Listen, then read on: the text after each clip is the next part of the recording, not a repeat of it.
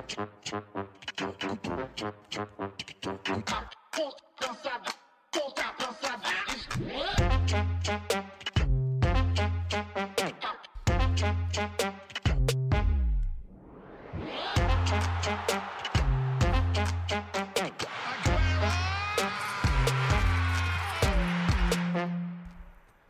er klubsæsonen overstået, men det betyder ikke, at fodbolden er gået på ferie.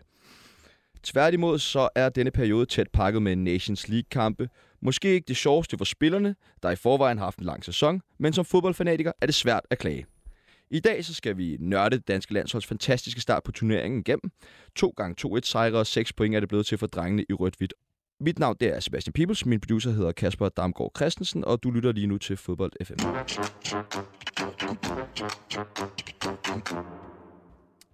Som en af vores to gæster i dag har vi en mand, som i dag er journalist på Berlingske, er tidligere fodboldspiller, har været med i Fodbold FM flere gange, og så har han scoret i pokalfinalen, da OB vandt 2-1 over FC København tilbage i 2007. Velkommen til dig, Martin Borg. Tak skal du have. Fornøjelse at have dig med i Fodbold FM-studiet igen. Ja, det er dejligt at være tilbage også her under, under nye øh, rammer. Nye rammer, ja. Lidt større studie end, øh, end nede på BT. Ja, det må man sige. Det minder lidt mere om, om, om helt gamle dage. og øh, det var noget med, at du var på vej fra OB til hollandsk fodbold, men at en enkelt kamp på Brøndby Stadion satte stopper for det skifte. Er det ja, er rigtigt. Ja, Øh, I hvert fald sådan, som jeg fik det fortalt.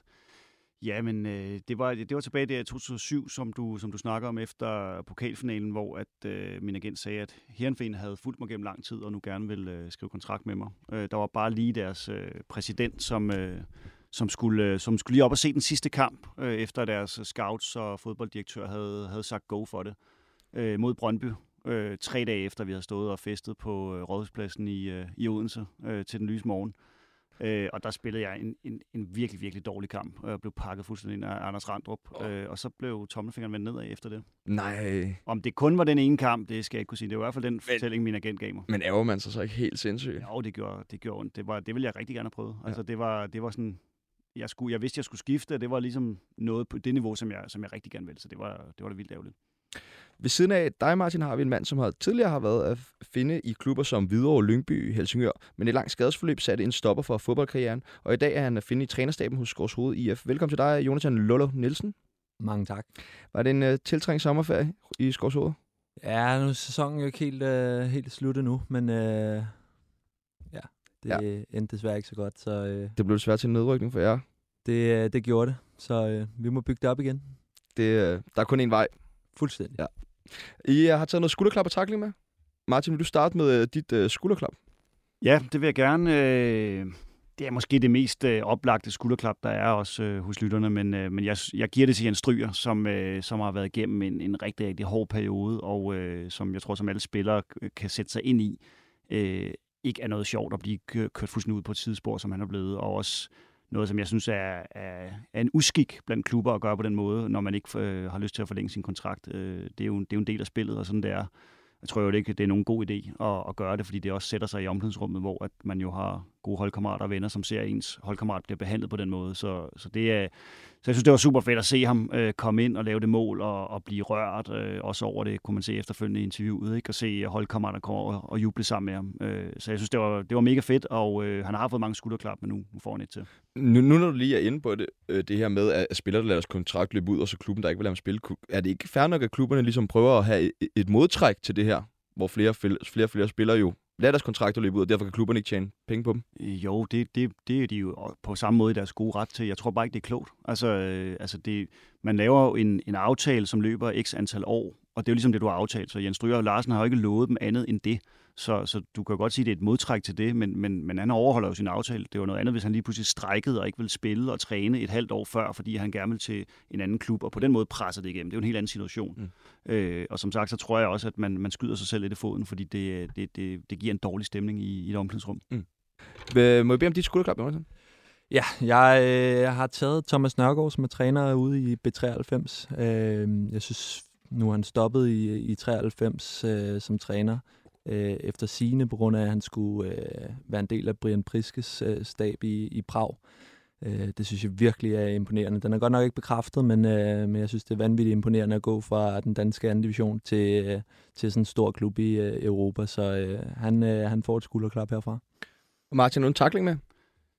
Ja, det har jeg. Øh, Nu snakker jeg også lidt om i indledningen her med Nations League. Jeg giver det til, til Kevin De Bruyne, øh, som var ude inden kampene her og sige, at øh, han synes altså ikke, Nations League var nogen særlig god ting. Øh, det var en lidt ligegyldig turnering og bare en, øh, en, nogle lidt bedre, lidt bedre, lidt mere højtidlige venskabskampe. Øh, og jeg vil sige, at jeg køber halvdelen af hans præmis, netop det her med, at, at man driver lidt rovdrift på spillerne, og man skal finde en balance mellem, hvor meget de spiller, men jeg synes, at Nations League har været en, en virkelig, virkelig øh, stort løft til, til landskampe. Øh, vi sad og snakkede om det lidt her, inden vi gik ind i studiet, at, at da der var de her venskabskampe for en 3-4 år siden, så, så gad jeg dårligt at se de kampe, fordi jeg synes, de var så fuldstændig ligegyldige, og de var med til at, at udvande landsholdsfodbold. Og her har vi jo bare lige set to kampe, hvor vi jo synes, det har været mega fedt at se de her kampe. Der har virkelig været intensitet i det. Øh, det har været spændende kampe, det har været udviklende kampe for, for landsholdet, og også for alle de fans, der følger med i landsholdsfodbold. Så jeg synes, Nations League er en, en fed ting, og så samtidig med, at man skal finde den her balance. Øh, fire kampe her nu er nok lige for meget, men vi er også i en presset kalender på grund af VM Qatar, som, som har rykket hele kalenderen. Ikke? Øh, så man skal selvfølgelig finde balancen der, men, men jeg, synes, det, jeg synes, det er fedt. Så derfor får han et lille kærligt, lille kærligt takling. Jonathan, takling? Øh, ja, det er så måske den mere oplagte for, øh, for min side af. Øh, den går til øh, Østrigs fodboldforbund for, øh, for den præstation dernede. Øh, selvfølgelig en strømafbrydelse kan du ikke gøre alverden ved. Hæfter mig specielt ved det her hul, øh, man har set i banen, som, ja. jo, som jo ikke bare er et hul. Altså det er, vi, vi taler jo øh, til midten af skinnebenet på nogle af de der spillere der, og som jo, som, jo, som jo i virkeligheden kan være altså, ødelæggende for, for en spillers øh, karriere. Jeg så også øh, lige her kort inden vi gik på, at Julemand også havde sagt, at, øh, at havde de set det hul der, så havde de ikke spillet kampen. Øh, og det må jeg bare sige, det forstår jeg godt. Så øh, ja, de får en, øh, en, en lille sviner herfra. Vi har også fået øh, et lytterklap ind for en, øh, en lytter, og det lyder til skulderklap til Corner, der med sine to mål mod Frankrig og hans flotte sæson i Tyrkiet virkelig er begyndt at vise, hvilken dygtig angriber han er. Takling til Østrig. Den slags problemer med strømmen bør ikke ske til en landskamp.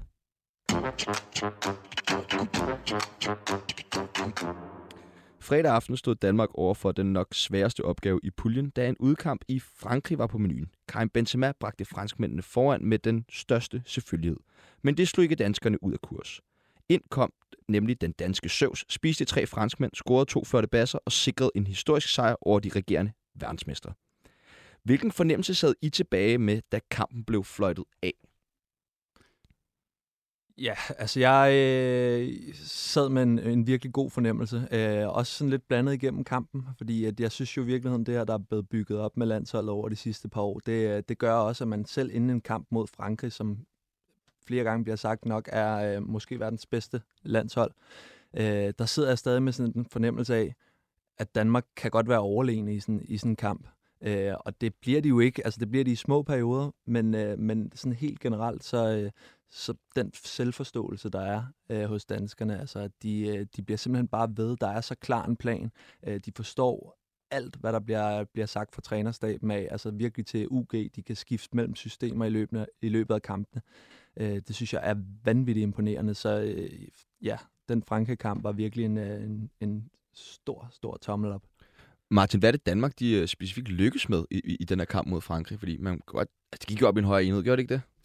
Jo, det gjorde det. Øh, altså man, man, man vil jo aldrig, altså Danmark vil jo aldrig på, i en kamp mod Frankrig på udebane kunne være dominerende igennem en hel kamp. Det kan ikke lade sig gøre, hvis du kigger på de navne, de har, så, så er det jo helt ekstremt et ekstremt hold. Ikke? Ja, så, bare bænken, ikke? Jo, altså tænker jo, man jo også kunne altså, starte en sammen for Danmark nærmest. Ja, de kan jo stille tre øh, ja. verdensklassehold. Ikke? Øh, så, så, så præmissen må også være, at, at det er jo ikke en kamp, hvor Danmark skal være st- spilstyrende igennem en hel kamp. Det kan aldrig lade sig gøre. Øh, men de lykkes jo i lange perioder med det, de gerne vil, øh, hvor, man, hvor man får sat noget spil op omkring de dygtige spillere, man har. Men øh, i starten var, var Christian Eriksen egentlig rimelig meget på bolden og får sat Joachim Mæle afsted nogle gange. Øh, så, så jeg synes, man lykkes rigtig godt, og så selvfølgelig med det her skifte, som der er blevet talt også meget om, hvor man skifter efter 60 minutter til, til 4-3-3, og ligesom forvent kampen på det tidspunkt, som jo helt åbenlyst var planlagt på forhånd af Kasper Julemand. Vi ved jo, han, han planlægger de her kampe i god tid og, og har en, en klar gameplan for, hvad der skal ske. Øh, hvor man så får, får, får vendt kampen og, og får meget mere spil, og, og på en eller anden måde, om ikke får rystet franskmændene, men i hvert fald får, får gjort, at de bliver i tvivl om, hvor de skal komme. Og så øh, søv, som du kalder dem, øh, kom, kom ind på banen, ikke? Og, og løber afsted med tre franskmænd på ryggen og, og, og skyder den ind. Og det, det er jo så også det, man har brug for. Altså det, og det er det, der lykkes også for Danmark, at du har brug for at have nogle spillere, som i de faser, hvor du så har, har momentum, hvor du har spillet, kan gøre det. Ikke? Og, og der har vi jo så Cornelius i den her kamp, men jeg synes jo også, at, synes også Christian Eriksen, og så selvfølgelig især Pierre Emil Højbjerg, som spiller en fuldstændig exceptionel ja. kamp. Og er jo, øh, når han spiller på det niveau, han har gjort undskyld, i, i de her to kampe, øh, ikke bare en international spiller, men, men, men synes jeg er jo en verdensklasse-spiller. Altså kan gå ind og dominere mod sådan en hold, så det, det, er, det er virkelig vildt. Og sindssygt forfriskende også at se, fordi de sidste par kampe for Tottenham i den her sæson har han jo ikke været på helt samme niveau, som han for eksempel var under, da Mourinho var i klubben, i hvert fald i min, min optik. Så jeg synes, det var virkelig rart at se, at han kunne løfte sit spil til det niveau, da han kom ind og spillede for Danmark. Mm. Nu var du lidt inde på, på det her med, at, at, at Danmark jo selvfølgelig skal være de spilstyrende mod, mod hold som Frankrig. Synes I, at Danmark er, er bedre, når de spiller mod øh, hold, som er bedre på papiret? Øh, nej, det synes jeg egentlig ikke. Altså, jeg synes, hvis man, altså, man, vi har jo vundet stort set alt, hvad vi har rørt ved. Altså, nu slår vi også Østrig her i går, ikke? Øh, og, øh, og jeg synes, vi, jeg synes jo under Kasper Julemand, at vi jo dominerende, når vi spiller mod andre hold. Vi spiller mod Serbien her i, i foråret, en, en venskabskamp, er dominerende. Vi tabte godt nok til Holland, ikke? Men ellers har vi jo haft en lang periode, hvor vi har slået alle de hold, vi skal slå, og vi har ikke bare slået dem, vi har været dominerende, vi har været bedre. Øh, Øh, og det man, det, man kan sige, som jo har manglet, i hvert fald har været øh, en diskussion nogle steder, det har jo været ligesom den her store skalp, som vi nu fik med Frankrig. Øh, ja, ja, vi slog Tjekkiet, ja, vi slog Wales ved, ved EM, men vi manglede at slå Belgien, og vi kunne ikke slå England. Ikke? Øh, jeg har måske ikke været helt inde i den præmis, men nu fik vi da i hvert fald en sejr over Frankrig. Vi spillede trods alt også uafgjort med, med England ved EM i semifinalen på deres bane, så, så jeg synes også, vi har kunne, kunne spille op mod dem, men jeg synes ikke, det er det der ligesom i gamle dage, hvor at Danmark altid skulle, skulle være underdog og sådan nogle ting.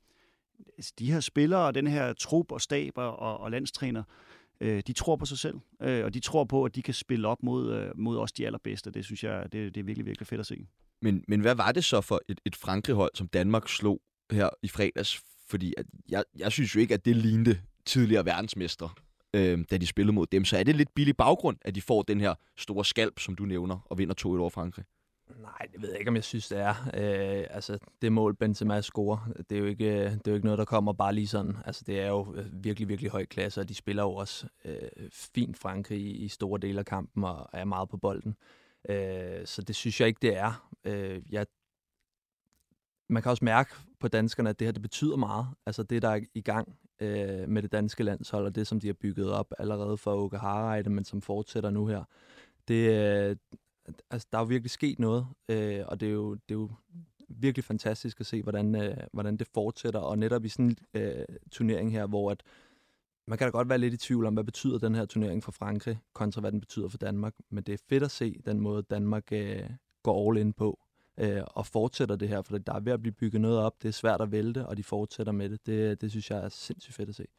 Altså man kan jo ikke, man kan jo ikke udelukke, at øh, med den øh, stjerneparade, der kommer, at, at øh, med Griezmann og Coman og Benzema og Mbappé og så videre, at, at den her kamp betyder en lille smule mere for danskerne, end det gør for franskmændene. Der kommer mm. nogen lige fra, fra Champions League-sejre og sådan nogle ting. Ikke? Altså, så den der sidste, og det er jo meget, meget få procent, men den der sidste nerve, den der et, et, intensitet, man skal have i det, kan man jo bestemt ikke udelukke. Der er lidt mere på spil for Danmark, fordi vi vil rigtig gerne, landsholdet vil rigtig gerne op og kunne måle sig med, med, med Frankrig og, og hold som det, hvor at, at, at Frankrigs verdensmester, selvom Danmark har gjort det godt, og selvom man har Christian Eriksen, så er det jo ikke det samme for dem at spille mod os. Og derfor kan, du, kan man jo ikke udelukke, når det så trods alt er, på trods af mit skulderklap Nations League, at der ligger sådan lige lidt i baghovedet, når ja, vi skal også snart ned på stranden og, og ligge og hygge os lidt. Der er jo også mange af de her franske spillere, har jo spillet helt til slutningen af sæsonen, både i Champions League eller pokalfinaler og så videre, øh, hvorimod at der er jo mange for det danske trup, som ikke har spillet nær lige så mange kampe, og derfor kan det vel også godt være et eller andet med, at man prøver at spare sig selv lidt,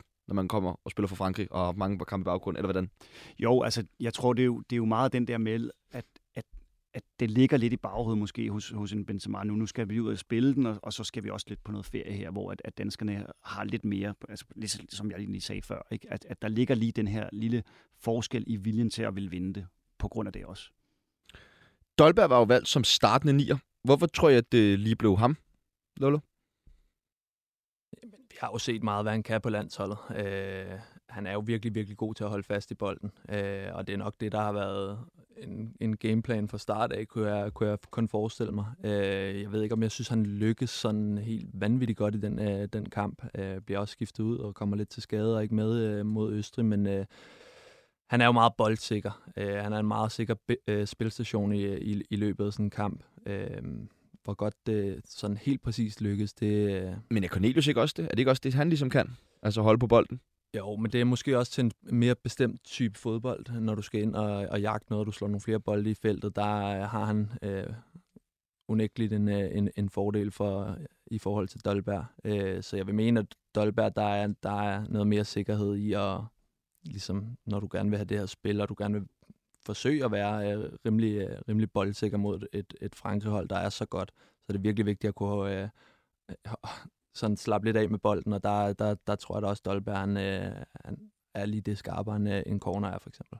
Jeg tror også, det handler meget om, at den måde, som vi spillede på, hvor vi havde Eriksen, som jo fra, fra venstre side faldt ind i banen, og så havde du Andreas Skålsen til højre. Du ville gerne have en, der kunne være med til at spille de små rum, øh, og det, det er ikke Corners øh, styrke. Altså han er god til at holde fast i bolden, hvis du sparker en lang bold op, som da han kom ind mod Østrig, øh, at vi havde brug for at så stå og holde to mand væk med, med sin fysik. Men når du spiller de små rum, har han det svært, og der er Dolberg jo øh, klart bedre og, og, og et godt alternativ, og, og så, samtidig med, at han er, han er farlig i boksen også, ikke? hvor Jonas Vind selvfølgelig også kan spille de små rum, men ikke har samme styrke inde i, inde i, inde i boksen, som, som Dolberg har. Men, men hvor god er Dolberg i boksen? Altså, hvad er det blevet til? Seks mål for Nice i år, ikke? Det er jo ikke, fordi det sådan ligefrem er, er prangende. Nej, men det er jo sådan med Dolberg, at man, at, at man føler jo, at der er sådan noget boblende i ham. Ikke? At du, du så det VM, da han, da han sådan for, for alvor kom i gang og, og, og fik lov til at spille. Det potentiale, han har til netop at være en killer derinde, synes jeg. Øh, men, men det er jo hele tiden den der med, at det bliver ikke sådan rigtig forløst over lang tid. Du, nu har han haft øh, ikke så god en sæson i Nice i år, som han havde sidste år, hvor han trods alt scorede lidt flere mål. Ikke? Så jeg synes, at i den grad, han har det. Der er også den, den diskussion, der er nede i Frankrig, om han, om han er nok på og sådan noget. Det tror jeg nok også lidt af måde, hans, hans lidt mutte udtryk at gøre, hvor, man, hvor jeg synes, han, det, det synes jeg måske ikke er helt fair altid. Men jeg synes, at i den grad, han har det i sig. Men man vil gerne se det over en hel sæson, både på klubhold og landsholdsfodbold. Øh, og, og jeg kunne godt tænke mig, eller jeg håber, at han på et tidspunkt bliver den der virkelig store angriber for os. Jeg synes, han har alt i, i parken til det. Men er der ikke lidt evighedstalent over ham? Ja, det kan der blive. Ja. Øh, jeg, synes ikke, det, jeg synes ikke, at vi er der endnu. Det synes jeg ikke. Jeg, jeg synes stadigvæk, at øh, jeg tror stadigvæk på, at han, han kan brænde det hele af på et tidspunkt, når han lige får øh, den rigtige træner, som forstår ham lidt, og han holder sig skadesfri. Han har meget, har haft mange problemer også med corona og sådan nogle ting. Ikke? Øh, jeg, jeg tror stadig på ham. Og så var der jo øh, altså fantastisk at se Christian Eriksen tilbage i den rødhvide trøje. Virker det ikke som om, at han er, er tilbage på sit vanlige niveau, eller synes I, at han stadig ser lidt rusten ud? Jeg tror, at han er rigtig godt tilpas i øjeblikket. Øh, virker til, at han har mange forskellige muligheder, også i forhold til, hvad han nu skal tage af klubvalg øh, her. Men øh, hammerne fokuseret, laver virkelig, virkelig få fejl. Han spiller outstanding i mine øjne. Øh, hele tiden klog, laver ikke de der øh, helt tossede, øh, tossede ting for at skulle afgøre det hele tiden. Det er meget tempereret og meget... Øh, ja, det, det, han er virkelig bare en klog spiller, som virkelig øh, er et godt sted lige nu i sin karriere, og virkelig, virkelig spændende i forhold til, hvad han, øh, hvad han vælger efter, øh, efter sommer. Synes du, han formåede at tage styring på midtbanen i den kamp mod Frankrig? Ja, i, i perioder, ikke? Altså, der er også i perioder, hvor vi bliver trykket langt tilbage, hvor han selvfølgelig ikke er så meget på bolden, som han vil være i, i andre kampe. Øh, og så har han perioder, hvor, hvor du kan se, at han, han, han lige pludselig ud af, ikke ud af ingenting, men lige pludselig ser noget, som andre ikke vil se, og slår en aflevering, som, som bringer os i en god position i, i dybden, eller, eller spiller et småspil. Han er også med involveret i, i det første mål øh, mod Østrig, hvor han, hvor han faktisk spiller sådan Pierre Emil fri inden centralt under, under pres. Og så synes jeg meget, det er sådan, når man, når man ser, jeg var over at se øh, Christian Eriksen spille for Brentford mod, øh, mod West Ham her i, i påsken. Og udover at man ser de her, når man også på tv ser de her afgørende aktioner, så er det sådan, faktisk det er sjovt at se ham på stadion, hvor du kan se ham hele tiden, hvor han hele tiden gør de rigtige ting, de kloge ting, øh, som nogle gange er det bare en, en simpel aflevering, men det er hele tiden det rigtige, hvor han har rytmen på spillet, øh, hvor han bare er et niveau over de andre, øh, og han, han kan diktere tingene. Ikke? Så jeg, jeg, synes, det er, jeg synes, det er vildt så hurtigt, at han er kommet ind oven på et halvt års pause, øh, oven på det chok selvfølgelig, og, og, og bare er en klassespiller. Som Julemand også siger, han er bare en klassespiller. Altså, det kan godt være, at han ikke er dominerende hele tiden, eller afgørende hele tiden. Han er bare en top-top-spiller. Jamen, han er bare så fodboldklog, ikke? Altså, det er virkelig, jeg synes også, nu tabte de godt nok Brentford 3-0 mod United, men jeg kan bare huske den kamp der, altså virkelig, hvor han bare som den eneste Brentford-spiller virkelig bare styrer spillet, var den eneste, der kunne holde fast i bolden i mere end, end, end, end 10 sekunder ad gangen, ikke? Altså, det var, det er, bare, det, det er virkelig det, han kan, ikke? Det er, jo, altså, det er jo alt, hvad han gør. Der er så, altså, alle hans afleveringer, der er så veltempereret på de rigtige tidspunkter. Altså, det er virkelig, han forstår virkelig at sætte øh, spillet fuldstændig, som det skal i de, rig, altså, i de fuldstændig rigtige perioder. Men, men alle hans pasninger, det er så veltempererede afleveringer. Når de skal være hårde, så er de hårde. Når de skal være bløde, så skal de være bløde. Øhm, og udover det, så får du også bare øh, arbejdsraseri. Øh, noget, du ikke rigtig lægger mærke til med ham, men han er stort set altid en af dem, der løber, løber længst i kampene.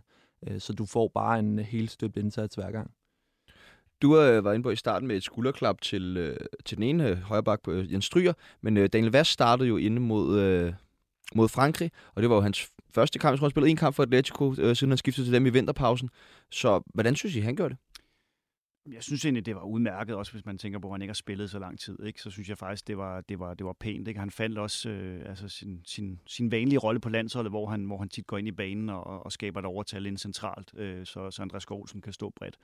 Og jeg synes, han løste det fint. Ikke? Øh, han har aldrig problemer et par gange defensivt, ikke? Men, men, øh, men jeg synes egentlig, i forhold til, at han har været ude så lang tid, og han spiller mod Frankrig, så synes jeg faktisk, han løste det ganske udmærket. Jannik Vestergaard, en anden en, som heller ikke har spillet sådan vildt meget denne sæson. Han gjorde det godt, gør ikke? Han ser skarp ud. Han, er, han, han var rigtig stærk inden som den midterste af, af de tre der. Det synes jeg var... Øh, så også Julemand mod Rose som bagefter. Ikke? Øh, at, at, at, han, han er jo en ekstremt klog spiller også. Jeg synes også, når han har spillet på landsholdet, synes jeg tit, han har været virkelig, virkelig suveræn. Nogle gange har han fået lidt dårlig karakter i nogle medier, øh, også under EM, fordi han måske lige lavet en enkelt fejl i løbet af en kamp. Ikke? Men, men resten af tiden, så synes jeg faktisk generelt, han, han er virkelig stærk. Det synes jeg også, han var her. Jeg synes, han, han ragede godt op derinde sammen med, jeg synes også, Victor Nielsen øh, spillede to rigtig gode kampe, hvis man må slå dem sammen. Ikke? Øh, det var et, et, et mini-gennembrud for ham på landsholdet, synes jeg også, man kan sige, og han har spillet sig tæt på, på en VM-trup med, med de præstationer. Og han har også haft en flot sæson i, i Galatasaray Nielsen der. På trods af ja. en dårlig sæson for klubben, ikke? Ja. Øh, i, i, et svært sted. Det er ikke det, er ikke det, det, er ikke den sjoveste sted at, at have dårlige resultater, tror jeg, med, med publikum. Man hører for det i hvert fald. Det, det tror jeg ikke. Så, så han er bare han er pålidelig og stabil, og det er det, som, som en, en, en landstræner vil selvfølgelig gerne have, fordi han bliver ikke førstevalg til VM. Men hvis der bliver brug for ham, så vil han kunne smide ham ind og være tryg ved det efter det her. Og, og det, det er det, han har brug for. Hvad med, hvad med Vestergaard? Altså, banker han på til, hvis vi nu skal spille med, med et uh, to-mands midterforsvar, altså firemands forsvar, altså, banker han på til den startopstilling der?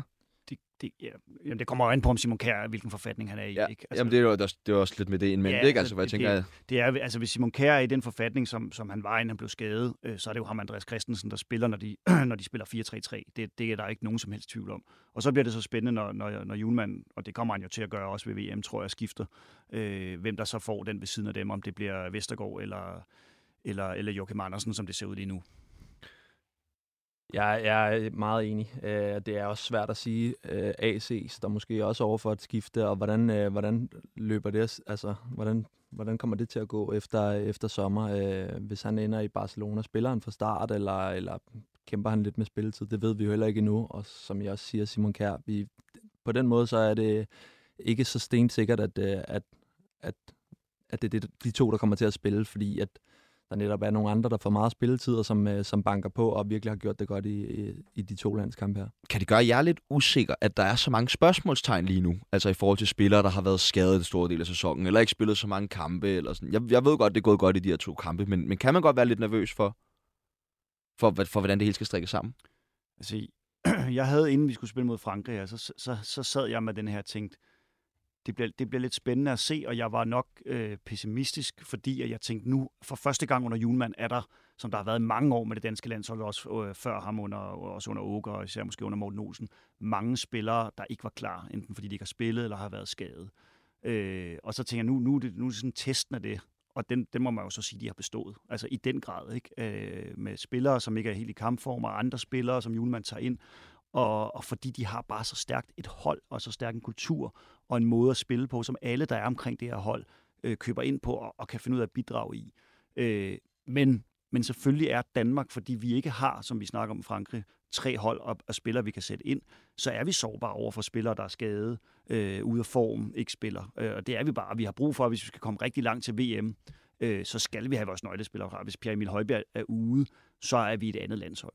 Vi har ikke nogen, der kan erstatte ham. Øh, og det, det er svært at sige med Christian Eriksen, for det gjorde vi så i, ja, i sommer. Det, det, var, det, var det, det, det gjorde vi så i sommer. Det sagde alle jo også der men, med Christian Eriksen. Men jeg synes, at Pierre Emil, som han spiller lige nu, er svær. Ikke? Og jeg, det vil også være en slutrunde, det vil være svært at undvære Simon Kærs niveau og Andreas Christensen niveau, som de havde ved EM. Fordi der er vi, på trods af min roser, trods alt ikke lige nu. Vi er ved Nations League. Et VM er jo noget andet. Mm.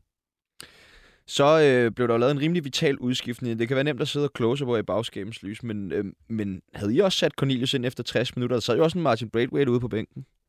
Altså, jeg sætter mine i, i pausen, ikke? Ja, øh, selvfølgelig. hvis man, så er nok skåret tre, jo. Hvis man vidste. Nej, altså, han er jo brandvarm. Han har haft en, en fantastisk sæson nede i Tyrkiet, ikke? Øh, så jeg synes, det var godt set også, at, at kampen passede også godt til ham, fordi man skal også huske, at Cornelius også, faktisk også har god fart, ikke? Øh, på trods af hans størrelse. Så, så jeg tænker, at det var rimelig åbenlyst, fordi det også handler, det handler også om at spille sine spillere, som er, som er i form, ikke? Så, så jeg synes, det var øh, jeg, synes, det var, jeg synes, det var fint. For lige at vende tilbage til det andet, så føler jeg også, at det, det er mere offensivt, at, øh, at der kan være nogle kvaler ved det her med vores offensive profiler, der, ikke, øh, der måske ikke lige spiller nok i deres øh, klub, fordi egentlig så synes jeg defensivt, specielt i midterforsvaret, der har vi vanvittigt mange dygtige spillere. Mm. Offensivt, der synes jeg lidt, det er en anden sag. Braithwaite spiller ikke særlig meget. Yusuf Poulsen spiller vel heller ikke frygtelig meget i øjeblikket. Dolberg har ikke lavet så mange mål, og så er der Cornelius, som, øh, som er godt kørende. Øh, men man så jo også under, undervejs i kampen, at, øh, at både Braithwaite og, øh, og Yusuf Poulsen var egentlig øh, dem, der var ude at varme op, men alligevel så er det Cornelius, han gør det. Så, øh, så han er jo meget velforberedt, vores, øh, vores kære landstræner, må man, øh, må man bare sige. Ja, der er ingen tvivl om, at det har været forberedt. Altså, det, det, jeg tror ikke, virkelig ikke, det er sådan noget, som, som, som julemand han finder på i løbet af kampen. Altså, jeg tror helt klart, at han har lagt en plan om, at det var det var Damsgaard, og det var Cornelius, der skulle ind der og, og, og, og spille på en anden måde, end, end vi havde gjort tidligere. Altså han, på samme måde som, det er jo også derfor, at, øh, at, at Cornelius ikke starter ind mod Østrig, på, altså, som jo er, er jo ret vildt, ikke? Og, og, og, og lidt overraskende for mange, tror jeg. Men der havde han jo bare en klar måde, han gerne ville spille den kamp på, som, som, øh, som ikke passede lige til Cornelius. Og samme måde, så har han nok en klar plan om, at han skal starte inde i, i kampen mod øh, Kroatien. Men, men hvad så? Nu siger du det her med, at Julemand han har en fast plan, når han for eksempel møder Frankrig og sådan. Hvad skulle der så til for en ændre den plan? Altså, hvis ja, men, var... ja, men det, det, det så man jo så også her mod Østrig, hvor han så skifter efter 50 minutter for eksempel. Ikke? Han, han kan jo sagtens ændre, hvis, øh, hvis, hvis det ikke går, som han havde regnet med. Øh, så han har tre planlæggende, eller hvordan ja, det tror jeg? Det tror ja. jeg bestemt, han har. Det, det, altså, det er, man skal tænke på i, i fodbold i, i 2022, og det er jo ikke kun landshold, det er også andre steder. Det er jo ikke sådan, at man, man går ind til en kamp, og nu har vi lavet en startopstilling, og så ser vi, hvad der sker, og så finder vi ud af undervejs. Man, man sidder jo og planlægger forskellige scenarier i kampen. Hvad gør vi, hvis vi kommer foran? Hvad gør vi, hvis den stue godt? Hvad gør vi, hvis vi kommer bagud? Hvad gør vi i det her minut? Og, sådan. og så kan der være noget, hvis du lige pludselig er bagud 3-0 efter et kvarter, så, så må du ændre det hele. Ikke?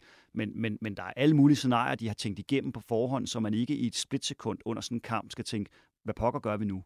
Og det, det, det, er jo, det er jo en fantastisk måde at arbejde på, synes jeg. Ikke? Altså, det er meget professionelt, ikke? Og, og, og det er jo ikke bare julemand. Det er jo hele staben, analytikere, alle mulige andre DBU, der er ude og se de forskellige modstandere og scoute på spillerne, og så ligger de en plan i al den tid, som, som de jo har op til sådan en, nogle kampe her.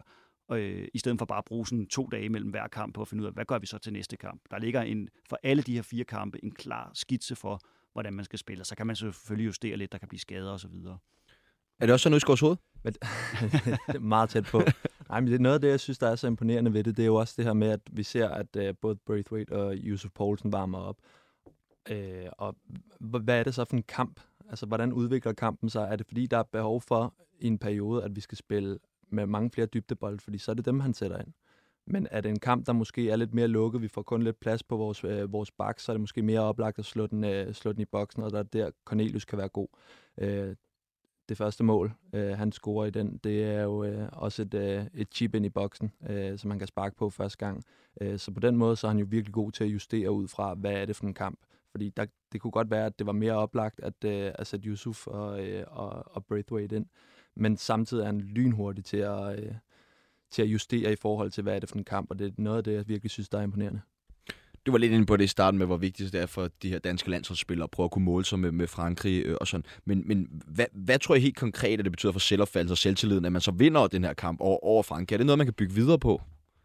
Eller er det bare Nations League-kamp, eller hvordan? Nej, det er det jo virkelig, og det er det jo specielt for Danmark, øh, der er virkelig et godt sted med så mange kampe, øh, og vi har nærmest ikke tabt øh, meget, meget få fodboldkampe, vi har tabt igennem de sidste, de sidste år, så det er jo vanvittigt vigtigt at kunne, øh, kunne sætte det sammen, og det skaber jo bare noget for hele fodbold Danmark. Parken er fyldt hver gang, der er en kamp, uanset øh, hvor vigtig den kamp er. Så det skaber jo noget, øh, og det er, jo, det er jo noget, man har lyst til at bygge videre på personligt så får jeg det også sådan, okay, vi slår Frankrig, så man får lige pludselig kæmpe store forventninger til, hvad, skal, hvad, hvad med Østrig? Ja, altså, man sad jo bare og tænkte, de skal da bare smadre Østrig. Altså, det var alle det enige om i kampen, ikke? Altså. Jeg tror også, den der øh, forståelse for det, altså for 3-4 år siden, der tror jeg ikke, der var nogen, der havde tænkt, okay, nu bryller vi Østrig. Altså, at det bare lå i kortene. Og det, det, det er jo lidt forventningen nu, fordi de har gjort det så godt, som de har. Så, så det er jo generelt bare øh, virkelig fedt at følge det her landshold i øjeblikket. Og det, det, det handler også om at øve sig, altså øh, og, og øve sig på at spille kampe mod de allerbedste hold, som jo er bedre, som vi snakker om før, jo er jo også i, i perioder af kampen er bedre end Danmark er, ligesom, ligesom øh, som England måske også var i semifinalen, ikke? Men, men stadigvæk finde vejen til, hvordan vinder du så de kampe, hvordan i de perioder, du har, øh, de gode perioder, du har i kampen, hvor du er ovenpå, hvordan gør du dem lidt længere, og hvordan får du egentlig lavet de mål, der skal til i, i de perioder og få lukket en kamp. Og det, det var også derfor, at Julemand øh, arrangerede træningskampe i, i foråret mod Holland på udebane og Serbien på hjemmebane, som jo er svære kampe. Øh, men han har ikke behov for at, at, at spille mod øh, en eller anden lilleput-nation øh, eller, eller et mellemhold øh, fra, fra Europa eller, eller Afrika. Men vi skal op og måle os mod de, mod de bedste hold, fordi det, det er der, vi stadigvæk har noget at gå på i forhold til det, som er landsholdets drøm, og det er jo at vinde.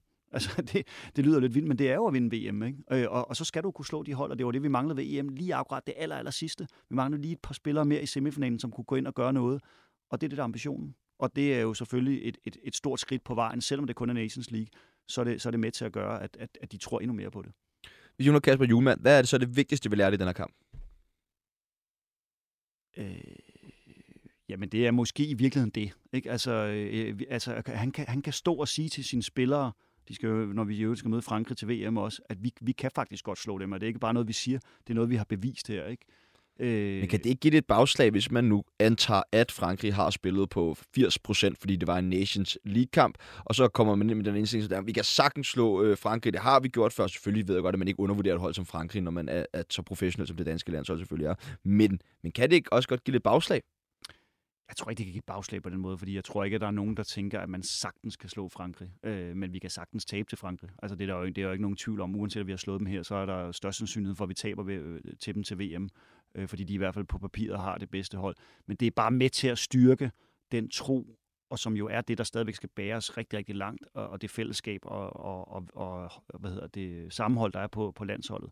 Øh, fordi vi ikke er de bedste spillere for spillere. Så det er med til at bygge lidt på, på, på den front.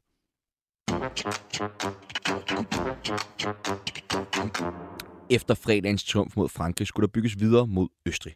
Et mandskab, som lagde stærkt for land i deres første kamp mod Kroatien. Her sikrede den nyligt ankommende landstræner Ralf Rangnick, at Østrig at vinde hele 3-0. På trods af en meget turbulent optag til kampen mandag aften, som på grund af strømsvigt blev udskudt i halvanden time, blev det alligevel til 6 point ud af 6 mulige, takket være en perle for Jens Stryger Larsen inden vi dykker ned i, i kampen, så var du inde på det også i starten, øh, med, med både det her strømsvigt og, og, og øh, hul på banen og sådan noget. Men, men, men hvordan påvirker det en, altså når en kamp bliver skudt på den der måde, som, som professionel fodboldspiller, Lolo?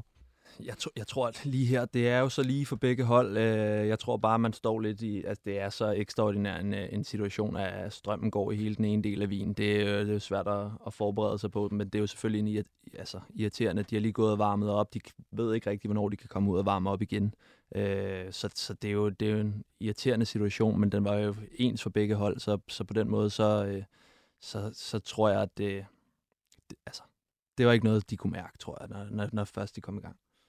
Og du var inde på roser til Jens Stryger i starten. Hvad, hvad, hvad betyder det for sådan en mand at komme ind og lave sådan en perle for, for landsholdet, når man har været ude på den måde? Jeg tror, der hvor han er lige nu, ikke, og han skal finde en ny klub, øh, så, så jeg tror ikke, det er sådan som sådan, at Jens Stryger ikke tror på sig selv, men alligevel så, når du har været ude så lang tid, øh, i så lang en periode, og, og, og blevet behandlet på den måde, så har du brug for at bevise, altså have, have troen på, at du, du kan faktisk endnu, og du kan det også på landsholdet, ikke? Øh, så tror jeg, for alle at lave sådan et mål der til 2-1 for, for landsholdet, det, det gad jeg da godt at prøve i hvert fald. øh, det, det, var, det var ret fedt, ikke? Altså, så, så det, det giver ham jo et boost til, altså han har jo arbejdet stenhårdt på at være i form til, til de her kampe, og være så klar som muligt, uden at kunne spille. Så det giver ham jo et kæmpe løft i forhold til, at han forhåbentlig finder et godt sted at spille efter, efter ferien, og så er klar til at, at spille en god halvsæson frem mod, mod, mod VM. Kommenterer ikke at spille særlig meget? Nej, det synes jeg ikke, man kunne. Men øh, hvad jeg ved, så, øh, så, så er han også rigtig, rigtig flittig, og det er i, i alle træningerne. Så jeg tror i hvert fald, at han har gjort alt sit forarbejde for at være i den bedst mulige forfatning. Jeg tror, han er rigtig glad for at være med landsholdet, hvor han kan komme ud og vise sig frem. Så jeg, jeg er helt enig i, at det betyder vanvittigt meget for ham, og virkelig også noget, han kan bruge. Han skal ud og finde en klub nu, så hvad kunne være bedre, end at han lige laver et mål øh, på det danske landshold, som er så velfungerende. Det, øh, det tror jeg ikke, der bliver set helt skævt på i klubberne. Han var heller ikke den eneste på banen, som virkelig manglede minutter i benene. Også de to angriber, som startede i den kamp, Yusuf Poulsen og Martin Brightway, har jo ikke spillet sådan vildt meget den sæson. Det blev til fire kampe for Martin Braithwaite, og jeg tror, det var 25 kampe for, for Yusuf, og de 13 af dem var kommet ind fra bænken. Øh, hvad så I for de to? Ah, det, det, var, det, var, det var en svær kamp for dem, det, det må vi jo sige. Ikke? Altså, det, var jo, øh, det var jo ret tydeligt at se, at, øh, at Julemand havde lagt en plan i forhold til, at, at man, øh, man også med, med Østrigs forventede høje pres, også med, med Rannik som træner, ville prøve at, at spille hurtigt forbi det og spille, dem, spille de to i dybden. Ikke? De lå jo sådan lidt bredt, men når vi havde bolden, så lå de jo faktisk som, som to angriber i en, en, en form for 3-5-2. Øh, men det lykkedes jo ikke, og det, det var jo ikke kun deres skyld. Det var også, at vi, vi fik ikke sat spillet helt på den rigtige måde. Der var nogle gange, hvor jeg synes, vi egentlig fik spillet dem dybt nok, ikke? Men, men de manglede skarpheden. Altså, det gjorde de begge to, ikke? Og det skyldes jo nok måske i hvert fald især for Brathwaite det manglende spilletid. Det er lang periode, han ikke har spillet, øh, spillet kampniveau, ikke? Øh, og det er svært at sige, om det kæmper lidt med, med selvtiden også, Josef Poulsen, men, men, men han har også chancen for at score et mål. Han rammer den rigtig skidt, ikke? Øh, Nede på helen, En dårlig afslutning. Øh, så jeg synes ikke, at det var, det var ikke nogen god kamp for dem. Det, det var det ikke. Øh, jeg synes især for Brathwaite, der synes jeg, det er svært. Det er en lang periode, han har været ude. Ikke? Josef Poulsen kunne man godt have forventet mere fra. Men nu siger du det, at de mangler skarphed, men gør de generelt det? Øh, de to? Jo, det ved jeg ikke rigtigt. Altså, jeg synes, øh, hvis du tager tilbage til EM, så synes jeg, Martin Brathwaite, han spillede fantastisk slutrunde for os. Jeg ved godt, at han ikke scorede, øh, men, men han var ekstrem, okay. øh, han var ekstrem nærgående, og han øh, arbejdede stenhårdt for, for holdet. Øh, Brillaudo, han scorede altså heller ikke den, dengang, vi blev europamester. Øh, så man kan godt øh, udfylde en anden rolle, og jeg synes, han, jeg synes, han var enormt god der. Øh, Josef Poulsen laver trods alt også to mål. Jeg ved godt, han, sådan, øh, han er lidt udskældt, og, og det, er også, det, det er der også nogle pointer i, men, men han er stadigvæk en stærk spiller. Han, øh, han lægger et enormt pres. Han er ikke den mest elegante spiller.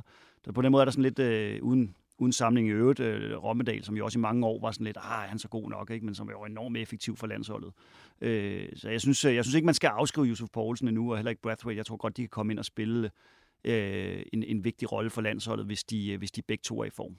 Jeg tænker, jeg tænker også, det er noget af kendetegnet ved, ved det landshold, vi ser i øjeblikket, at der er så mange forskellige målscorer. Vores topscorer i kvalifikationen, det er, så vidt jeg husker, Mæle.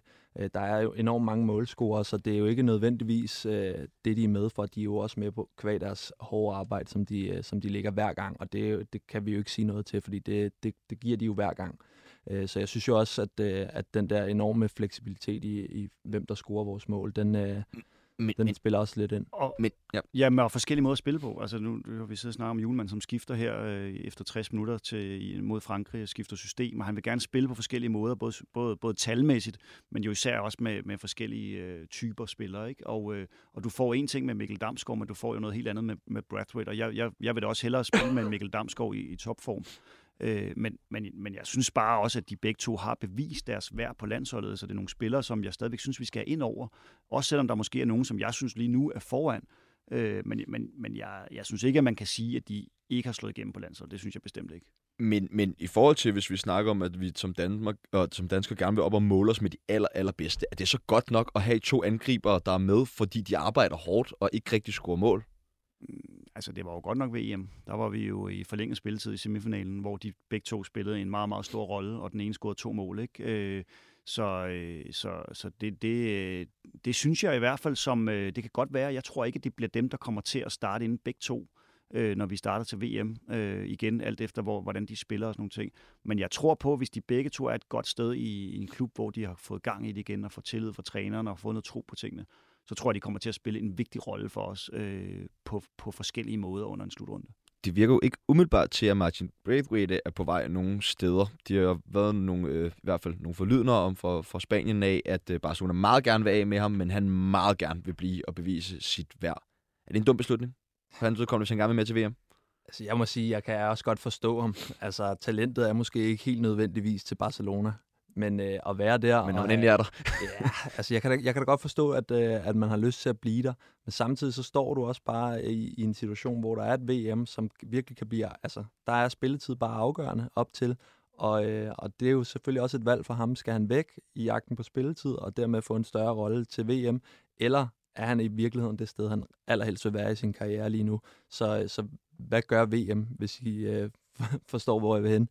Øh, så jeg kan godt forstå, at det er en svær beslutning for ham. Det, det havde det også været for mig, hvis jeg havde været i Barcelona på nuværende tidspunkt.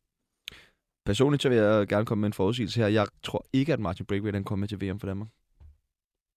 Kontroversielt. I må gerne hænge mig op på den. Nu vi invitere til studiet igen ja. til, til november, så kan vi se. så, øh, så giver Nå, jeg... Det afhænger af, altså hvis han spiller i Barcelona øh, efter sommerferien, og ikke spiller, som det er nu, og det, det tror jeg heller ikke. Altså, han har overrasket os mange gange, må vi sige, men jeg tror også, at nu er det slut, at der er kommet så mange gode spillere ind i, og det, det er tydeligt, at Xavi ikke satser på ham.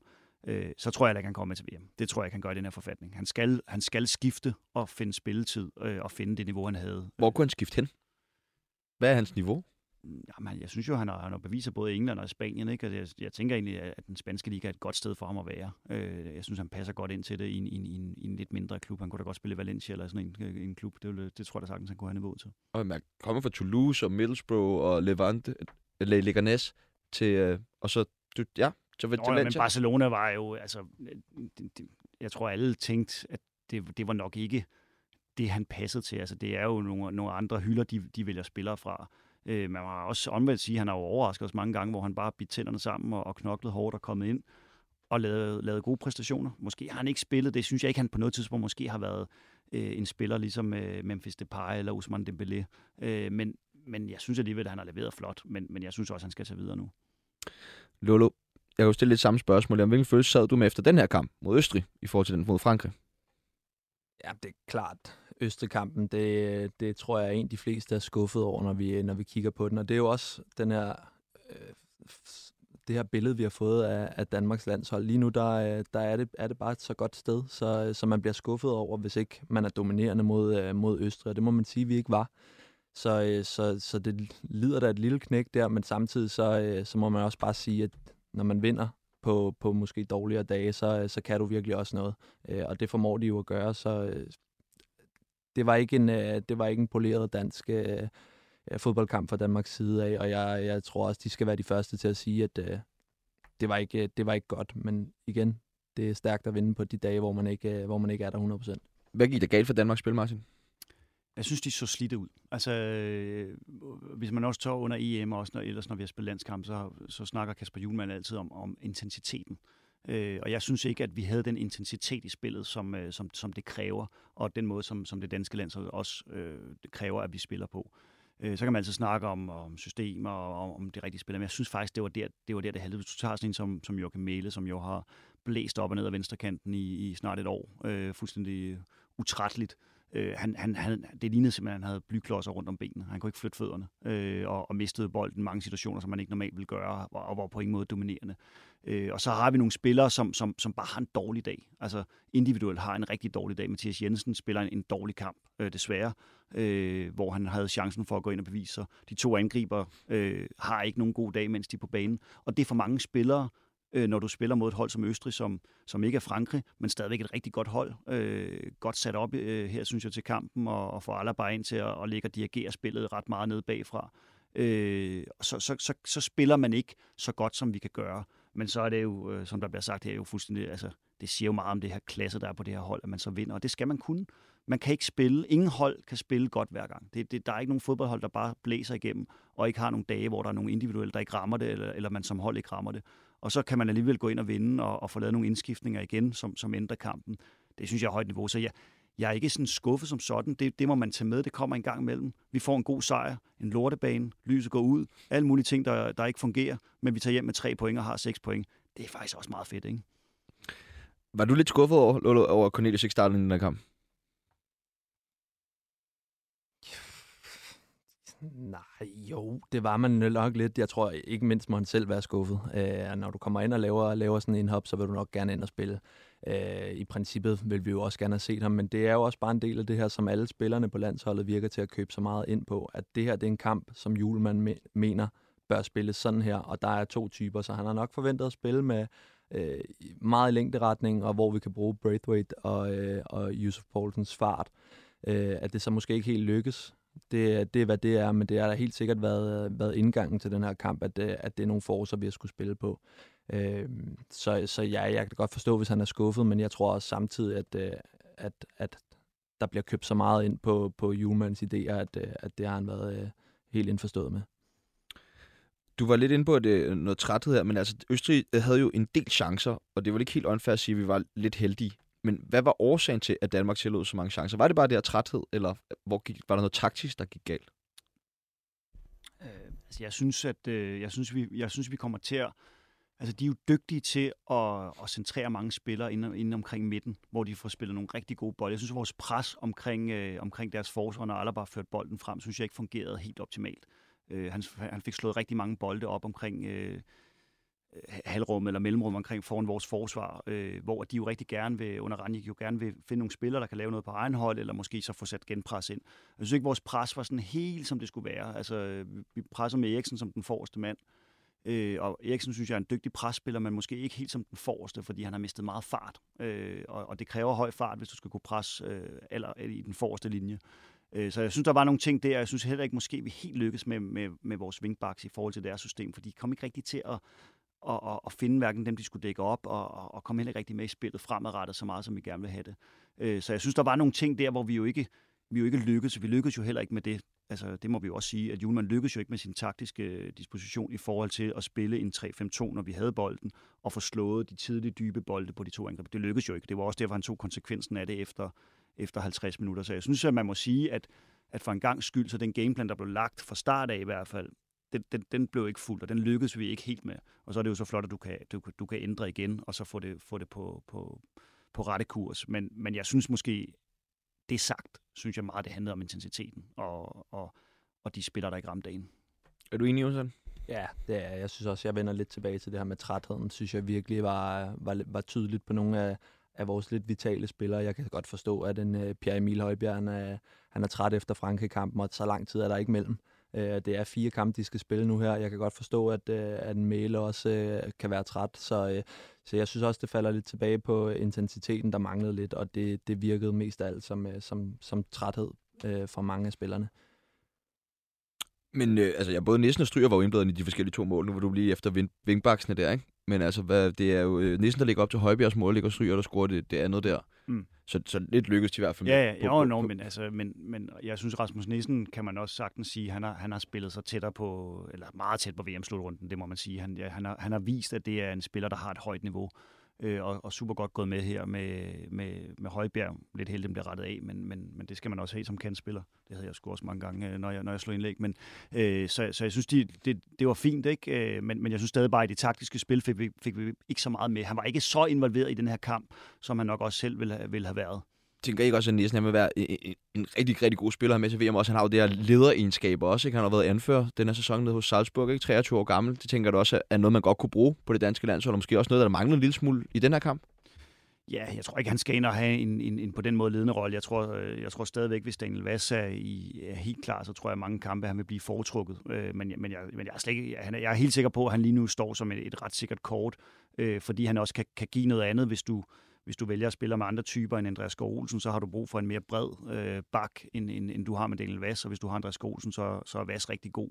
Så han giver et værktøj, men han, han, har, han har jo enorm energi og fart, og, og du kan se også, synes jeg, at de andre spillere stoler på ham ikke øh, i spillet, og det er faktisk en vigtig ting, det der med, at de ligesom sådan har accepteret ham som en del af holdet. Han, han kan godt, ikke? Han var også inde og spille nogle gode kampe i, i forårets øh, venskabskampe, så, så jeg tror helt klart, at han har, han har spillet, sig, spillet sig ind i VM-varmen. Så kom øh, den østriske øh, Zlatan Ibrahimovic og Marko Arnautovic ind og gav rimelig store problemer til det danske forsvar. Hvordan kan det være? Han er en lidt spøjs fyr, øh, virker det til. Jeg kunne også se i optakten til kampen, at, øh, at øh, der bliver lavet interview med, med en masse forskellige øh, østrigere, øh, og de synes jo også, at han er, han er komplet vanvittig. Så ja, der er jo nok et eller andet øh, østrisk øh, Zlatan over ham. Men han er jo sådan lidt uh, utilregnelig, Du ved ikke, hvor du har ham. Han kan også være lidt svært at dække op, fordi hvor fanden befinder han sig lige henne? Uh, vandrer lidt i... Uh, øh, vandrer meget øh, i løbet af sådan en kamp, så det er lidt svært, at du ikke måske altid har styr på ham, så han, han ender tit øh, et eller andet sted, hvor den forsvarsspiller måske ikke lige har, øh, har bemærket, at han er der.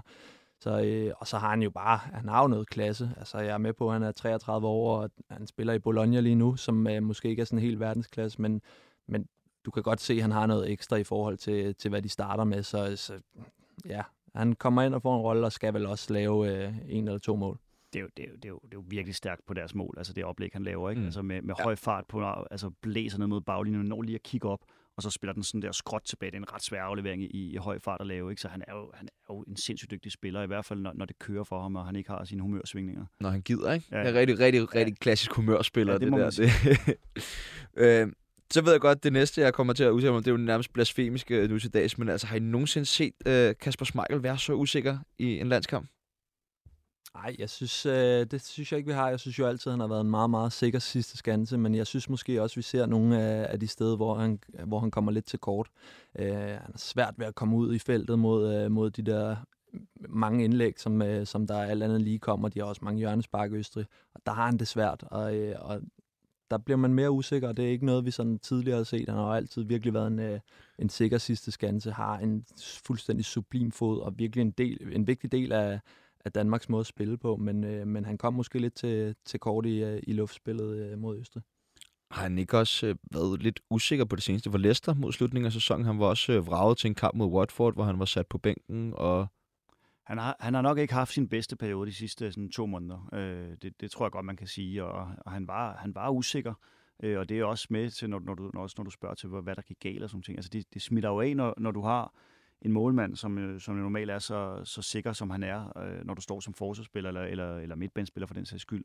Så smitter lidt af, når, når, du, når du mærker en lille smule usikkerhed nede hos din keeper, øh, som, som du ikke normalt er, er vant til at mærke. Ikke? Så, så det var ikke hans bedste kamp. Øh, det, det var det ikke, og han har haft en lidt svær periode. Må ikke han, han trænger til lidt god sommerferie, så han er, er klar igen efter, efter ferien. Men i virkeligheden måske også et kado til, til Østrig, hvis man skal sige det, fordi der formår de jo også at ramme et eller andet og få en masse bold i, i, øh, i feltet. Så øh, måske i virkeligheden også et, øh, et kado til dem, fordi at alt andet, der er han jo stadig sikker. Der kommer mange spark på, spark på ham. Han er en vanvittig shotstopper. Øh, så ja, et kado til, til dem for deres øh, spillestil og, og ja, have studeret det godt. Skal vi, øh, skal vi begynde at kigge efter en øh, erstatning for, for Kongs Michael? Ja, det tænker jeg, når du kigger på hans dopsetest, ikke? Men, ja. men, øh, men, øh, men jeg tænker ikke, at det er lige nærmest øh, år eller to. Jeg tror nok, han skal være en, en, en stærk keeper for os, ikke? Øh, så, men, men, men det vil da være rart at begynde at se en, en, en ung målmand, som sådan kunne begynde at, at være den næste. Men der er også øh, flere dygtige spillere, som spiller rundt omkring, både i Europa og, og i Superligaen også, så så, men det bliver spændende at se, om der er nogen, der kan. Altså, der, der, der er stadig et niveau op til, hvor, til, hvor Kasper Schmeichel spiller og har spillet i mange år. Ikke? Så jeg håber da bestemt, at vi lige kan trække en tre år på ham endnu. Og så er der vel også bare hans karakter. Altså, hans personlighed på landsholdet har jo været fyldt alt. Den, den har været uvurderlig. Altså, ja. det, det, er jo, det er jo en kæmpe karakter. Altså, han har jo en, en, en stor aktie i, i, i den kultur, der er omkring holdet. Øh, helt tilbage til den tale, hvor han blev overspiller, hvor han stod og, og, og, og snakker om, at vi er, et, vi er et ungt landshold, og vi har brug for, at I stoler en lille smule på os. Ikke? Øh, så han har jo været en, en, en nøglefigur. Hele, det, hele den opbygning, der har været fra, at det har været landshold, som ingen gad at se på, og ikke rigtig holdt af.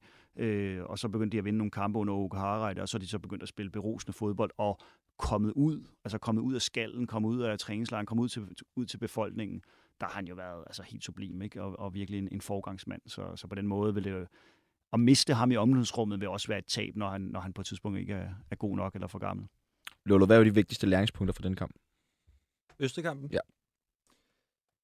Ja, det er jo, at vi... vi kan ikke gå på vandet, vel? Vi kan ikke gøre det på 80 procent, men, øh, men det er jeg heller ikke så nervøs for. Øh, det vigtigste læring, det er jo, øh, ja, det er jo, øh, at vi virkelig skal være der til alle landskampe, øh, og det er virkelig det, der har, har fået os så langt.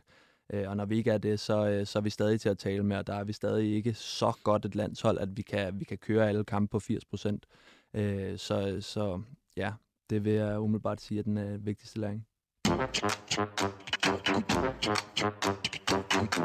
Som om vi ikke har set nok landskamp på det sidste, så venter et opgør i parken mod Kroatien på fredag, hvilket bliver den tredje kamp på syv dage.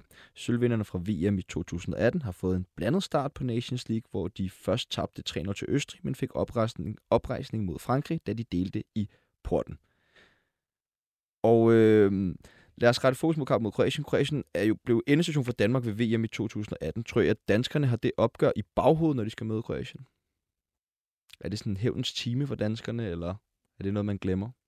Jeg tror, jeg tror, det er trods alt så mange år siden, ikke? Øh, at, øh, at, at det, ikke, det, er ikke, det er ikke den indstilling, man går ind til det øh, på. Ikke? Jeg tror mere, det er sådan egentlig, at, at, at man glæder sig til, at man skal spille mod et godt hold, altså et rigtig stærkt hold. Øh, en sindssygt stærk midtbanespiller. De er egentlig gode spillere, spiller over det hele. Ikke? Så jeg tror mere, det er sådan, at man siger, nu har vi igen en chance for at måle os mod nogle af de gode. Det kan godt være, der er en lille smule revanche, og man gerne vil vise. Vi spillede faktisk en sindssygt god kamp mod dem med VM i 18. Øh, absolut den bedste kamp, vi spillede ved det VM, øh, og havde, havde gode muligheder for at gå videre. Øh, så jeg tror mere, det er bare, nu, nu er der en god kamp her, og jeg tror egentlig også, at de, de vil gerne, altså landsholdet vil gerne vinde den her pulje og komme videre. Øh, og Styrkeforholdet har virkelig også ændret sig imellem de to hold, tænker jeg. Ja, det synes jeg. Altså, de er også fordi, måske mest af alt også fordi, at, at nogle af stjernerne er blevet lidt ældre for Kroatiens hold, ikke? Og, og, og vi har måske fået lidt flere, lidt flere øh, stærke spillere på, ikke? Og jo, det, det har du fuldstændig ret i. Altså, det, vi, er et, vi er et meget stærkere hold, end vi var i 18, synes jeg. Øh, det synes jeg sagtens, man kan sige. Øh, og jeg tror, for de fleste vil vi jo være en, en form for favorit.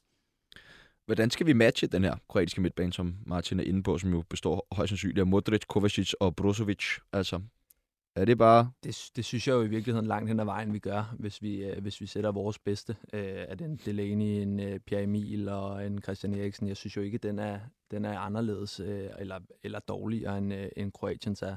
Jeg er med på, at Modric han har et, øh, et niveau af en anden verden en gang imellem, men, øh, men det kan vi også have. Øh, hvor at Kroatien måske i lidt højere grad er så afhængig af, at de tre bliver dominerende, og det tror jeg, de vil få det svært øh, med at være imod øh, mod Danmark. Så jeg, jeg synes jo ikke, det er fordi, på trods af, at det er nogle store navne, øh, så, så synes jeg jo, at, at vi har lige så store navne og lige så dygtige spillere på, på den øh, centrale del af banen. Kan vi regne med flere julemand-eksperimenter til den her kamp? Det tror jeg altid, man kan. Men øh, nej, jeg tror, jeg, jeg, jeg tror øh, og håber lidt, at vi spiller 4-3-3 her. Øh, jeg tror, han vil gerne ind og matche den midtbane på, med Kroatien med, med tre mand derinde, øh, med, med dem, der bliver nævnt her. Jeg tror også, det var derfor, Delaney ikke spillede, fordi han, jeg tror, Pierre Emil skal jo nok kunne spille, det er jeg ret sikker på. Øh, men Delaney kan ikke spille så mange kampe på så kort tid, og Eriksen kan, tror jeg også godt kan spille. Ikke? Øh, og så tror jeg, så tror jeg, jeg håber, jeg, ved ikke, jeg, jeg tror også, der er god mulighed for, at vi måske kunne se uh, Damsgaard og uh, Andreas Skålsen på banen på, på samme tid. Og så synes jeg næsten, man kan fornemme på, på Julemands udtalelser, der er lagt op til, at uh, Cornelius skal starte inden så som, som spidsen. Uh, må lige se med Jonas Vind, fordi det, der er måske også nogle, nogle tanker omkring ham, om han er klar. Ikke? Uh, og det samme med Dolberg. Men, men, øh, men jeg synes, det bliver spændende at se det, det, det, det midtbaneslaget. Ikke? Altså, det er nok det stærkeste på, på begge mandskaber at se den duel derinde. Øh, Kroatien er et fedt mandskab. Jeg var inde og se dem, øh, da de spillede mod, mod Spanien inde i parken under EM. Det var en fantastisk kamp, ikke? Øh, hvor de virkelig spillede god fodbold, ikke? Øh, men jo så tabte i sidste ende. Ikke? Men, øh, ja. Hvad er helt taktisk? Hvad skal Danmark så gøre for at gøre ondt på Kroatien, Jonathan? Jamen, jeg tror jo hele den her helhed, som, øh, som det danske landshold virkelig er blevet, altså det er jo virkelig det, der har båret os langt, og det er også det, der skal gøre det fremover. Øh, der føler jeg stadig, at, øh, at som jeg nævner før også, at, at Kroatien, de er lidt meget afhængig af, at, at den her centrale del af banen, de bliver dominerende. Kan Danmark stå imod det, så, øh, så er jeg helt sikker på, at, at, at vi kommer stærkt ud af den. Det er klart, at vi kan ikke undgå, at der er perioder, hvor Kroatien vil være, være meget på bolden. Det tror jeg ikke, du kan undgå, når du har en, øh, en, en Modric på, øh, på modstanderholdet. Så det skal man selvfølgelig også acceptere, men det synes jeg også, det var noget af det, vi så mod Frankrig, at vi kan sagtens acceptere, at vi ikke har bolden i, i hele kampen. Øh, så øh, ja, det, det, det er jeg sikker på, at, at det nok skal, skal, skal gå, og at, at Danmark er rimelig vel forberedt på, på det. Hvad tænker du, Martin? Jamen, jeg tror, at det, det, det, det er jeg enig i. Jeg tror også, at vi skal, samtidig med det, så jeg tror, vi kommer til at have bolden meget, øh, og mere end Kroatien. Øh, altså det, vi spiller i parken, og det, og det som parken er blevet med, med den øh, stemning, der er jo øh, en fyldt parken, så tror jeg virkelig, vi kommer til at sidde på meget af det. Ikke? Og, og vi skal samtidig passe på den anden vej. Det tror jeg nu også, der, der er lagt en god plan for, fordi Modric er en, er en meget, meget stærk spiller, når, når de har bolden. Han er i den grad også en stærk spiller, når de laver omstillinger øh, og, og kan slå den hurtigt afsted den anden vej. Og, og der bliver det, bliver det en nøgle at komme tæt på ham der, og få stikker ham, inden han slår øh, bolden i dybden. Øh, jeg, tror, jeg, tror, vi kommer til at, jeg tror, vi kommer til at dominere kampen. Jeg tror også, vi vinder. Jonathan, tror du også, ligesom Martin, at Cornelius kommer til at starte den her kamp? Ja, det, det kunne, man godt, øh, kunne man godt forestille sig. Jeg er egentlig rimelig enig i forhold til, til hvordan jeg tror, startopstillingen kommer til at være. Så øh, jeg, jeg forventer også, at, øh, at han øh, får lov at starte den her. Også meget velfortjent. Hvem skal spille bakkerne? Jeg tror, at, øh, at vi får Vasser med LSE. Øh, det er jeg ikke så meget i tvivl om. Øh, det, det, det, det synes jeg er de bedste. Det er dem, der har fungeret i en, i en lang periode for Danmark, øh, og det, det tror jeg også, vi vil se i den her kamp. Øh, for, også for at få de her tre første kampe komme ind med ni point, og så står man måske også et, øh, et andet sted, hvor der kan eksperimenteres måske lidt mere i en, en Østrig-kamp på hjemmebane også. Også når man, øh, altså hvis man som formodet Andreas Skålsen starter inden efter han starter ude her, øh, så har det jo bare fungeret godt med, med at have Daniel Vass, som så også øh, kan gå ind i midten og skabe det overtal derinde øh, centralt i banen, som han, som han jo tit gør som bak, hvor Andreas Skålsen jo altid står, står bredt, øh, modsat hvis du spiller med, med Josef Poulsen for eksempel, når han har spillet højre kant. Så jeg tror, det, det, det tror jeg også er, er første valget. Et bud på kampens resultat, Jonathan? Jeg synes, vi har et så godt forsvar, øh, og jeg er sikker på, at offensivt, der skal vi nok gøre noget, ligesom øh, vi plejer. Så jeg siger, jeg siger 2-0 til Danmark. Martin? Så siger jeg 3-1 og jeg vil også gerne have lov til at byde ind. Jeg siger 3-0 til Danmark. Øh, så helt kort lige her til aller, aller sidst. Kasper Julemand, der er vist ikke nogen tvivl om, han har gjort det fuldstændig fantastisk for det danske landshold. Er han også træner for Danmark til næste sommer? Hmm. Ja, det kan jeg godt være mere i tvivl om. Jeg synes, øh, Jeg tror, jeg tror meget på ham, når han siger det, når han udtaler sig om, at han er, land, han er glad for at være der. Og sådan noget. Men jeg synes også, man kan høre mellem sidelinjerne, eller med, øh, mellem linjerne, hedder det, at hvis der kom et tilbud for en, en, en stor klub, så kunne han godt være fristet til det, eller fristet af det. Ikke? Øh, han er jo også en, en person, der elsker at være på træningsbanen, også mere end man er som landstræner. Øh, han gør jo et fantastisk stykke arbejde også uden for banerne med, med alt muligt i, helt i, i børne- og ungdomsfodbold og med at bygge, bygge fodbold Danmark op, øh, som jeg også tror, altså, eller som han er meget, meget glad for. Ikke? Men, men jeg tror, hvis der skulle komme et stort tilbud, så, så tror jeg, han er fristet af det, det tror jeg. Især efter, at han har både har spillet i og VM. Jeg tror også, at, øh, at det skal være netop, som du siger, den rigtige klub. Jeg tror ikke nødvendigvis, at fordi at øh, Brighton kom, så er jeg ikke sikker på, at han vil gøre det på trods af, at det er Premier League. Jeg tror også, det skal være det fuldstændig rigtige projekt og en, en relativt stor klub. Øh, og ikke bare fordi det hedder Premier League, så tror jeg ikke bare, at han gør det. Øh, fordi han virker virkelig til at være et godt sted. Så nu skal jeg ikke tage noget for Brighton på nogen som helst måde. Det vil være et virkelig, virkelig flot skifte. Øh, men jeg tror virkelig, at det kræver det ekstra at få ham ud af, af det projekt, han har gang i med Danmark. Og, og nok ikke mindst en klub, hvor at, øh, der er lidt ro på, altså hvor, der, hvor at, at man har tradition for at, at, at ture bygge noget op. Hvis, hvis du vælger en træner, så ligesom den vej, man går, men hvor du ikke skifter trænerne ud lige så snart, der er bare lidt dårlige resultater, fordi øh, det skal man jo gøre også med ham, han, han har jo en meget tydelig måde at gerne vil spille fodbold på, ikke? så der skal være ro og plads til det. Øh, men, øh, men, så det bliver ikke Real eller PSG eller Manchester United? Eller? Nej, det synes jeg er svært at sige. Jeg tror, hvis, hvis Real banker på, eller Manchester United banker på, så tror jeg ikke, han siger nej. Det, det vil i hvert fald være, være lidt, lidt overraskende. Det var alt, vi når i dag i Fodbold FM. Jeg håber, I har hygget jer. Det er jeg i hvert fald. Tusind tak til Martin Borg. Tusind tak til Jonathan Lolo Nielsen. Til alle jer, der har lyttet med, tusind tak og husk på, at vi vil så gerne lave radio, som I gerne vil høre. Så tøv ikke med at melde ind med ris, ro, spørgsmål eller andre inputs på vores Facebook-side Fodbold FM eller på vores Twitter. Du kan også sende mig en mail på zp 247dk Kæmpe tak til min producer Kasper Damgaard. Vi er tilbage igen næste mandag, hvor vi blandt andet gennemgår Danmarks kampe i parken mod Kroatien og Østrig.